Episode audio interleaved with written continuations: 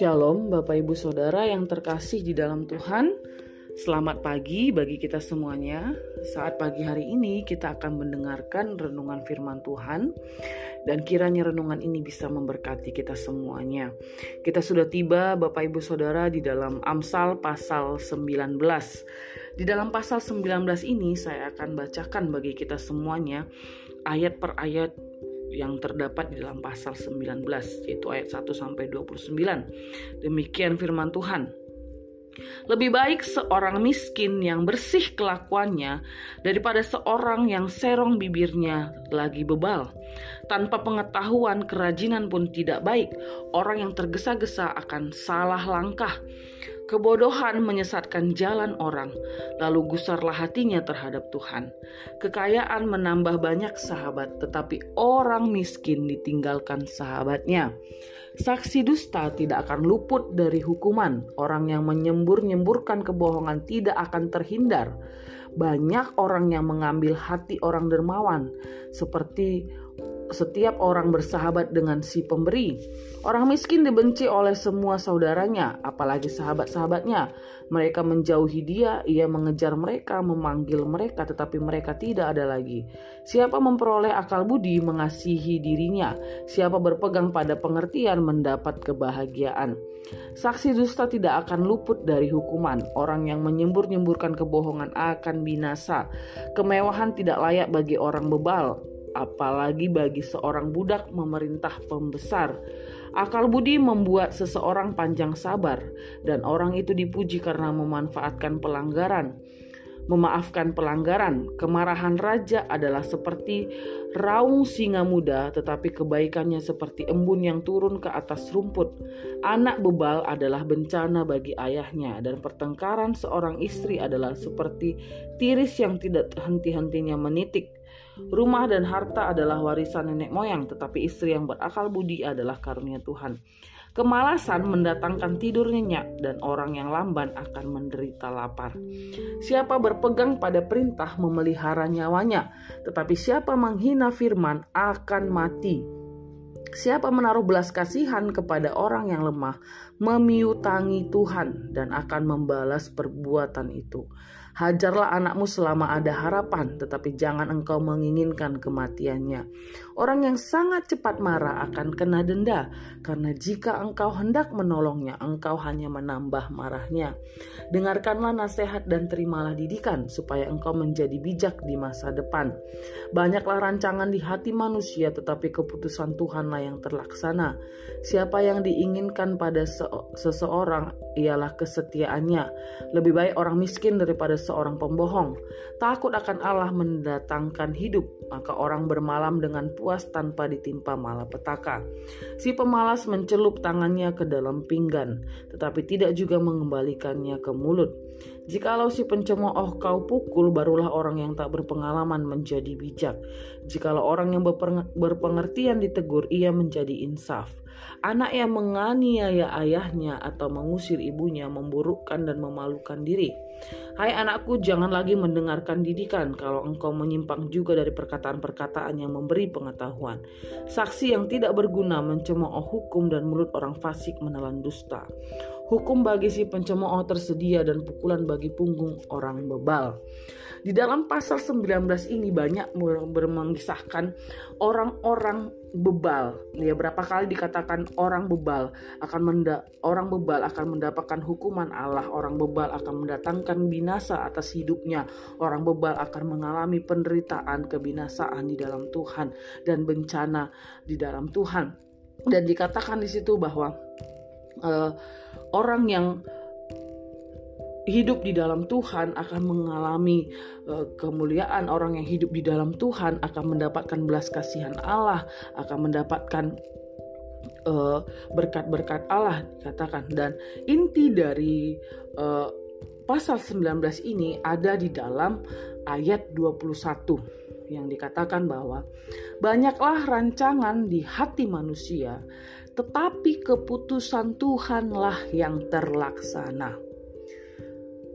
Bapak Ibu, sepintar apa pun kita mengatur strategi dalam hidup kita, mungkin kita orang yang mampu membuat sebuah rencana yang begitu brilian, rencana atau ide atau konsep atau apa pun rancangan-rancangan rencana yang akan kita buat untuk kehidupan kita ke depan akan menjadi seperti apa? Mungkin kita orang yang pintar uh, mungkin IQ kita 200 di 200 lebih gitu ya. Bahkan uh, lebih uh, mungkin lebih pintar dari Albert Einstein mungkin. Dalam uh, menghitung rumus matematika, dalam membuat uh, menghitung rumus fisika atau membuat statistik apa pun itu dalam merancangkan kehidupan kita mungkin kita merasa kita orang yang pintar, kita orang yang mampu, kita orang yang berpengalaman, kita orang yang bijak. Tetapi ingat Bapak Ibu, sebanyak apa pun, sebaik apa pun, sebagus apa pun rencana yang kita buat, tetapi Keputusan Tuhanlah yang akan terjadi di dalam hidup kita. Rancangan Tuhanlah yang akan terlaksana di dalam hidup kita.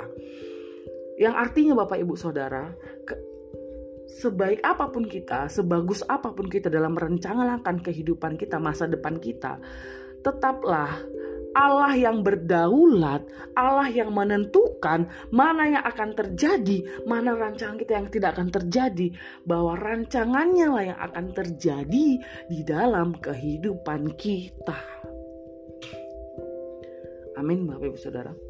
Dari sini kita akhirnya belajar bahwa di dalam hidup ini kita boleh berencana, bukan berarti saya mengajak saudara untuk oh berarti kita nggak usah buat rencana kita santai-santai aja hidup ini gak usah ada perencanaan gak usah ada ini. Toh Tuhan yang akan mengatur.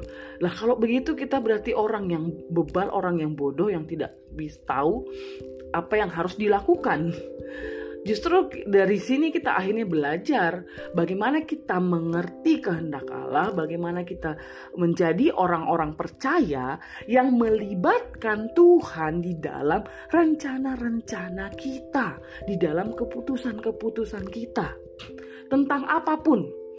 Segala keputusan di dalam hidup ini, baik masa depan keluarga anak-anak kita, masa depan kita, baik masalah uh, apa yang akan kita lakukan ke depan, baik itu berbicara pekerjaan, usaha yang akan kita lakukan. Apa pun yang akan kita lakukan, apa pun yang berkaitan dengan kehidupan kita, yang yang harus kita lakukan adalah melibatkan Tuhan. Karena ingat Bapak Ibu Saudara, rancangan Tuhan adalah rancangan yang terbaik.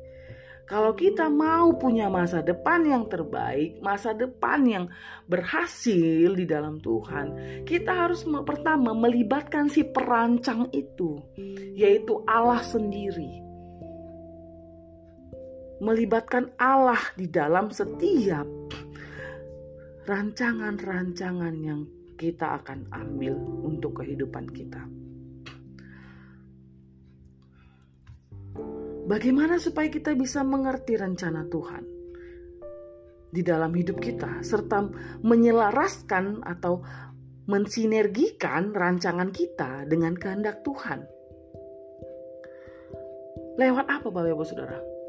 Lewat kita merenungkan firman-Nya, akhirnya kita mengetahui apa yang menjadi kehendak Tuhan di dalam hidup kita. Apa yang harus kita lakukan sebagai orang-orang yang dikasihi Allah, orang-orang benar di dalam Tuhan. Apa yang harus kita lakukan? Lewat merenungkan firman-Nya, lewat kita berdoa, bertanya kepada Tuhan di dalam doa kita, mendoakan sebelum kita memutuskan selalu tanya Tuhan, Tuhan Apakah ini sesuai dengan kehendakmu? Apakah ini sesuai dengan rencanamu? Apakah ini sesuai dengan firmanmu? Selalu kita harus bertanya kepada Tuhan. Karena kita adalah anak-anak yang dikasihi Allah. Dan Allah sudah merancangkan yang terbaik bagi kita. Amin Bapak Ibu Saudara. Dengan kita mendekatkan diri kepada Tuhan serta merenungkan firman-Nya, berdoa kepada Tuhan, Tuhan yang akan menunjukkan jalan yang terbaik bagi kita. Namun sering kali Bapak Ibu Saudara, kita lebih menuruti jalan pikiran kita sendiri daripada menuruti kehendak Tuhan. Padahal kadang bukan kita nggak tahu kehendak Tuhan. Terkadang kita sudah tahu mana yang benar yang harus kita lakukan.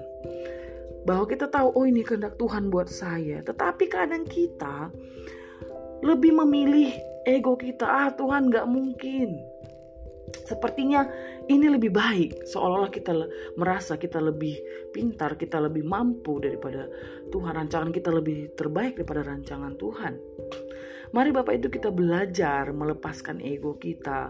Mari kita belajar merendahkan diri datang kepada Tuhan, bertanya kepada Tuhan dan mau taat melakukan apa yang menjadi kehendak Tuhan di dalam hidup kita. Maka berkat dan keberhasilan itu akan terjadi di dalam kehidupan kita. Berkat dan keberhasilan dalam Tuhan itu bukan hanya berbicara secara finansial, fis, secara fisik atau materi dan selain sebagainya Bapak Ibu Saudara. Banyak sekali Bapak Ibu Saudara keberhasilan berbicara di mana hidup kita menyenangkan Tuhan, hidup kita memuliakan Dia, hidup kita berjalan sesuai dengan rencana Allah. Amin Bapak Ibu Saudara. Mari pada pagi hari ini kita mau mengambil komitmen di dalam hidup kita. Kadang Bapak Ibu Saudara, situasi boleh sulit, situasi boleh tidak mengenakan, situasi boleh resesi kata karena ada prediksi bahwa akan terjadi resesi, krisis.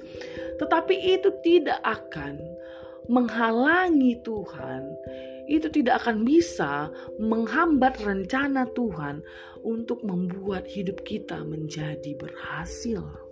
Kalau kita taat kepada kehendaknya. Karena akhirnya ingat tadi di dalam Amsal banyak perencana kita bahwa pada akhirnya keputusan Tuhanlah yang terjadi. Keadaan boleh tidak baik, keadaan boleh seolah-olah seperti menjepit kita dan seperti seolah-olah masa depan itu sus akan sulit untuk diraih, keberhasilan itu akan sulit untuk diraih. Tetapi di dalam Tuhan tidak ada yang tidak mustahil. Ketika Tuhan yang merencanakan, maka keputusannya juga yang akan terjadi di dalam hidup kita. Amin, Bapak Ibu Saudara.